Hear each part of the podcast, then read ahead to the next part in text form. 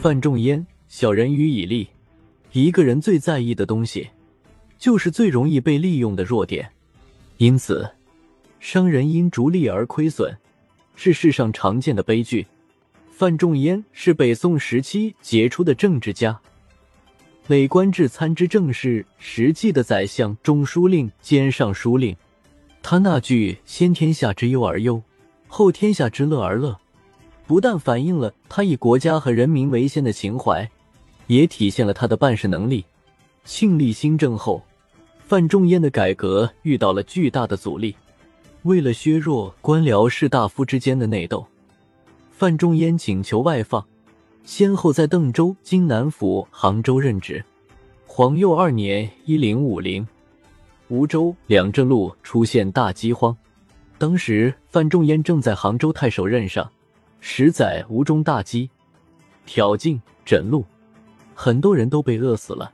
杭州存粮较多的地方有三个：一是寺庙，寺庙有大片寺田，常年租给百姓，积攒了大量的粮食；二是富户，三是官仓。问题是，寺庙是吃四方的，是谭月施舍给寺庙，没有听过寺庙施舍给谭月。至于富户。饥荒之年，都趁机提高粮价，饥民们哪里买得起？官仓的粮食则是公库，没有朝廷的旨意，主官无权开仓放粮。范仲淹从以下三个方面来解决饥荒问题：首先，召集各大寺庙的住持，建议他们扩建庙宇，因为饥荒，工价比较便宜，这就解决了一些人的吃饭问题。接着，翻修杭州的官衙公仓。招收工人搞公共设施建设，为使用官仓粮食提供了正当理由，又解决了一部分人的温饱问题。最后发布榜文，提高杭州的粮价。一些人感到不解：饥荒时提高粮价，这不是坑人吗？两浙一带发生大饥荒，一个很大的原因是供不应求，短期内官方又没有能力将大量粮食运输到灾区。范仲淹提高粮价后，周边地区的粮商和米贩纷纷将谷米运来，以谋取暴利。就连非常偏远的地方，也有人将粮食运来。等到各地的粮食云集杭州时，范仲淹便宣布恢复原来的价格。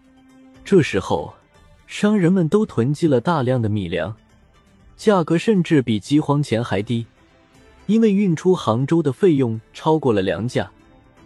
一些商人不得不降价卖掉粮食。范仲淹很清楚饥荒与供求之间的关系，两者饥荒不是整个宋王朝都缺粮，而是区域性缺粮。饥民买不起粮食，是因为商人们趁饥荒囤积居奇，但他又不能用自己的权力去打击商人，因为这些商人背后都有官僚背景。唯一的办法就是用市场的方式来解决。当粮食短缺。也就是供不应求时，粮价必然会上涨；反过来，当供大于求时，则粮价必然会下跌。只要改变供求关系，饥荒问题自然就解决了。当然，在短期市场没有发生变动前，他及时采用以工代赈的办法，让寺庙扩建改造公共设施，暂时收留饥民，避免了饿死人的事继续发生。这一年的灾荒非常严重。两浙路的州县饿死不少人，但杭州的损失却很小，没有发生饿死人的事。这是因为范仲淹举措得当。很显然，范仲淹不仅有经济学的常识，而且深通人性，充分利用商人谋利的心理，反其道而行之，不用政府花一分钱，就使得大量粮食被运到杭州，从根本上解决了问题。范仲淹对官员的要求很严格。庆历新政时考核官员，他一手拿着考核报告，一手拿着笔，凡是不称职的官员，就在花名册上划掉，被时人称作一笔勾销。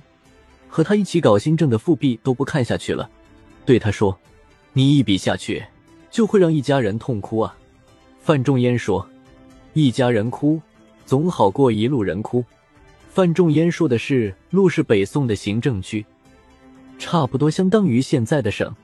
范仲淹虽对官员考核严格，但用人上又能做到注重才能且不拘小节。孙冕、滕元发都曾被朝廷处罚而罢官，但范仲淹请他们做自己的幕僚。他的朋友对此感到不解。